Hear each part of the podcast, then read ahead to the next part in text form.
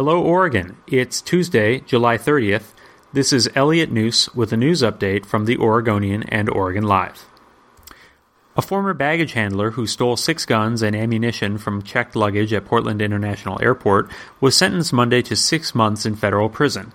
After removing the guns, Deshaun Antonio Kelly then switched airline tags on the luggage he opened, sending them to different destinations.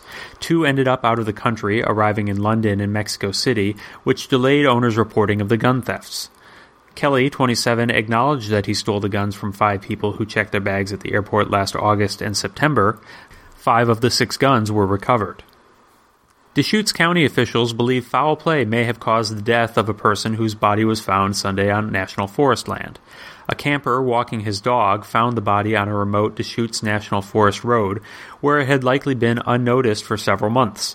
The sheriff's office began examining local missing persons reports, but hadn't yet tied the body to any particular case.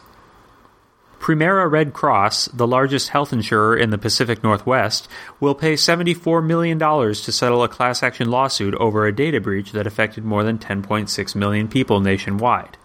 Under the deal, the Washington based company would pay up to $10,000 to each class member who can show proven out of pocket damages traced to the data breach, and $50 to any class member who submits a claim. For these and more news stories, pick up today's copy of The Oregonian or head to OregonLive.com.